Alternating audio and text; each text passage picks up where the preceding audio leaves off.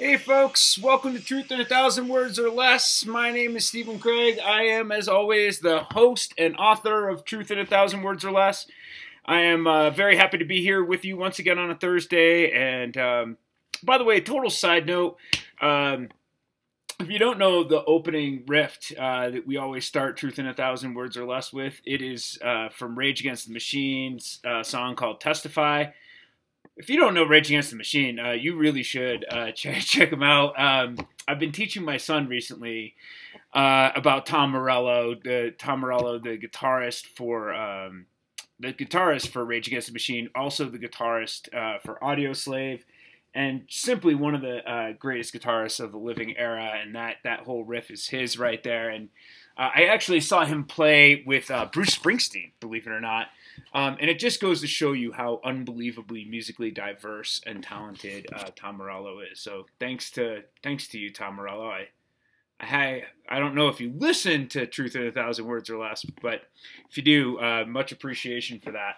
Um, this week we are handling uh, once again the the very delicate and difficult topic of race, and I. As always, I think that race is such a complicated issue in this country, and it's so um, polarizing that uh, I try to when handling the subject of race in, in this in this format. Um, I always try to do so in a way that puts a unique spin on um, a very difficult subject. And one of the things uh, I wanted to focus on this week was the notion that we just simply don't even really listen to each other about race anymore. Uh, that we don't listen to another person's perspective and see why uh, they might see the world through the lens that they do. And by that, what I mean is, is certainly um, when it comes to race in the United States, uh, African Americans, uh, a lot of times white folks just don't understand why African Americans are so pissed off about things that seem really minor to them. Um, one of the things I address in this particular episode is about like crayons. You know, you could see how a white white folks would be like, well, what the fuck, really? Crayons? Like, we got to worry about crayons? Um, but maybe if, you know, you never found, uh, you could never find crayons that matched your skin pigmentation, it might just bother you a bit. Um, but likewise, and I think that this is equally important, uh, I also think that a lot of uh, people of color don't necessarily see where white people are coming from and where um, maybe some of the points about race uh, and some of the having been bombarded for such a, a, period of time with being racist, all of which I totally get. Um, but it's also imp- imperative for folks, uh, people of color, to realize that when uh, that that when that continued bombardment of being told, uh, white folks being told that they're racist, um, when they might very well be championing the rights of uh, of racial equality, um, that that too might eventually become uh, wearisome and, and um, make them question the efficacy of uh, of their own racial tolerance. And uh, and so, with no further ado, I bring you this week's truth in a thousand words or less: uh, walking in another's skin.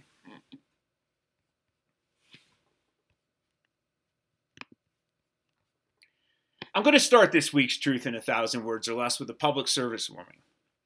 If you are one of the few regular viewers of the weekend morning news show, CBS Sunday Morning, make your way as soon as possible to your primary care physician and get your pulse checked, because you might just be dead. Sadly, and for no good reason, I found myself awake recently on a snowy Sunday morning and, with nothing better to do, ended up watching this snooze fest that has all the dynamic, riveting interest of a warm cup of milk. I swear this geriatric programming must be purposefully designed with the notion of putting aging seniors back to bed when they wake up just a tad bit too early, even for them. But while I have no intention of repeating this tragic misstep anytime soon, I must admit that it afforded me a valuable insight into race in this country. An insight best encapsulated by Atticus Finch in Harper Lee's seminal classic, To Kill a Mockingbird. You never really understand a person until you consider things from his point of view until you climb into his skin and walk around in it. Now, hopefully, my son, who is supposed to be reading uh, To Kill a Mockingbird right now is actually doing so. But for those of you who opted for the Cliff Notes version of this groundbreaking novel rather than actually completing the reading your eighth grade teacher assigned you, yeah, I'm talking to you, all of my former students. You better have read Flippin' To Kill a Mockingbird. And if you haven't, go get yourself a copy and read it right flippin' now. In any case, let me give you some context here. Atticus is explaining to his daughter Jem that in order to truly understand someone else's point of view, we must try to get a sense of their experiences and have some sort of appreciation for how that is played into their worldview. We may not be able to share the resulting perspective that comes from a set of experiences widely hmm. divergent from our own, but at least we can make an attempt to understand it. And we might all be well served to remember that valuable lesson when contemplating the current state of race in the United States. The first segment I saw on CBS Sunday market morning focused on Hawa Hassan, a Somali refugee who fled her native country with her family during the tumultuous civil war that erupted there in the early 1990s. Having subsequently lived in New York City for the past several decades, she now operates her own restaurant and has released a cookbook compilation of recipes from her native land entitled In Bibi's Kitchen. At one point in the interview, Hassan made a comment that at first was entirely shocking to me.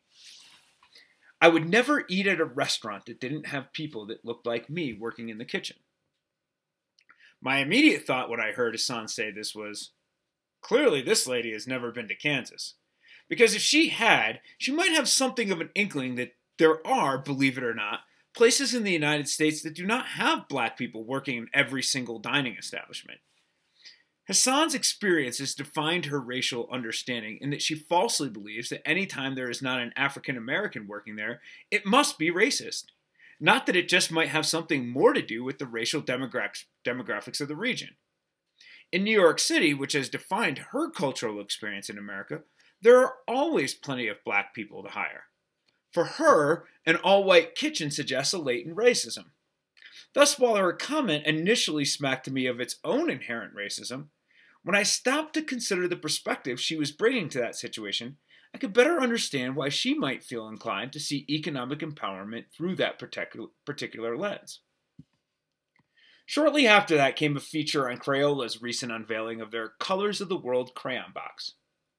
Having heard from a number of customers who could not find color palettes that matched their own unique skin tone in any of Crayola's other crayon boxes, Crayola is attempting to address those concerns by introducing a crayon set that allows kids to find colors that match their own skin hues.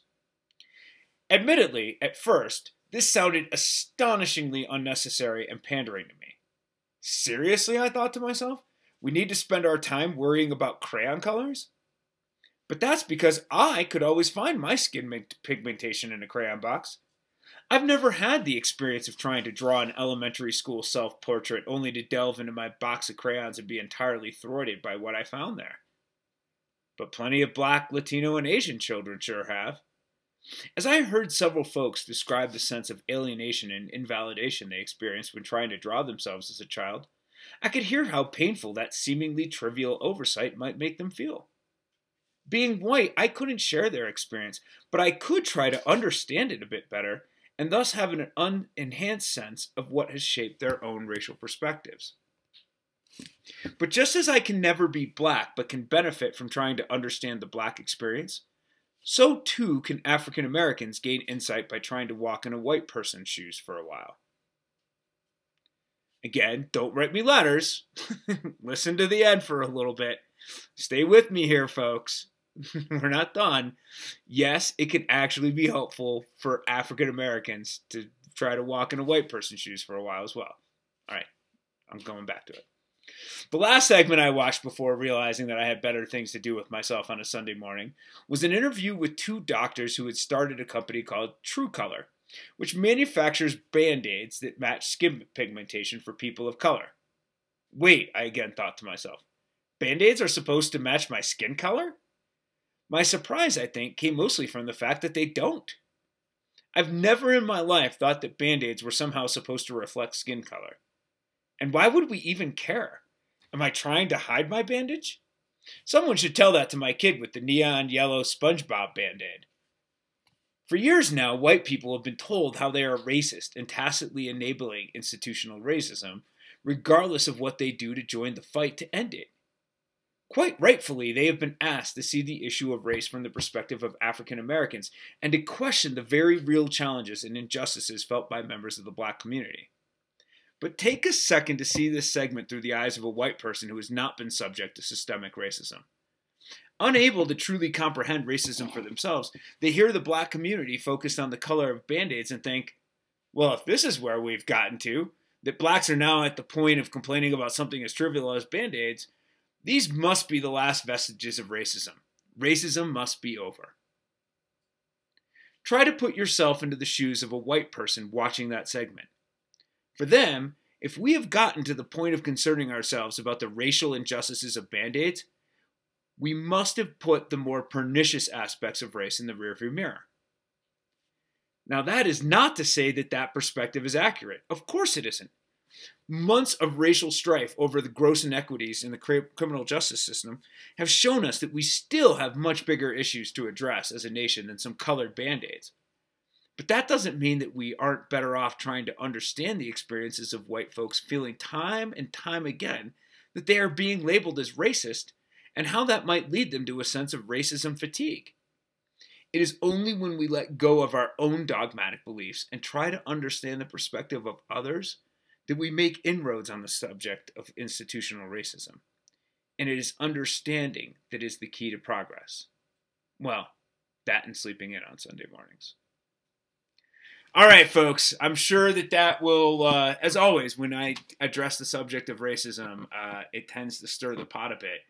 Um, I'm really not trying to, eh, to be honest with you, in this one. Um, I'm sure I'll get lots of angry uh, criticism and. um, in all sorts of formats, social media, and here and everywhere else. Um, but really, what I, I, think, if you go back and, and read or listen to this, uh, let's listen to the podcast again. My point is to try to, for all of us, to try to see the world um, from other people's perspectives. That it might just lead us to a greater sense of understanding. I totally get it for those of you, um, for folks of uh, for folks of color who go, I don't need to see it from a white person's perspective. I've had to see it from a white person's perspective. I get it. I still I understand your reticence to do so. After all, you've been put in the position of having to see the world from that perspective for a long time. But shutting it out doesn't mean that we're going to get any further either sitting there and trying to stick our head in the sand and go, I don't need to hear a white person's perspective. It's not a valid perspective. It's just as invalidating. I'm not suggesting somehow or another that it's equivalent. I'm just saying, right, or that it's not justified. But I am saying that it's not constructive and it doesn't push us down the road further. In the end, I think that's where we want to be. Well, that's this week's Truth in a Thousand Words or Less. Uh, as always, we'll be back with you next Thursday, uh, spilling more ridiculous nonsense and uh, and hopefully both entertaining you and uh, potentially opening your minds a little bit. Thank you, everybody. Send this out to everybody that you can. Get um, spread the good word. Hopefully, uh, share it with as many folks as you can. And uh, as I said, we'll be back here next week, as always. Until then, peace out, y'all.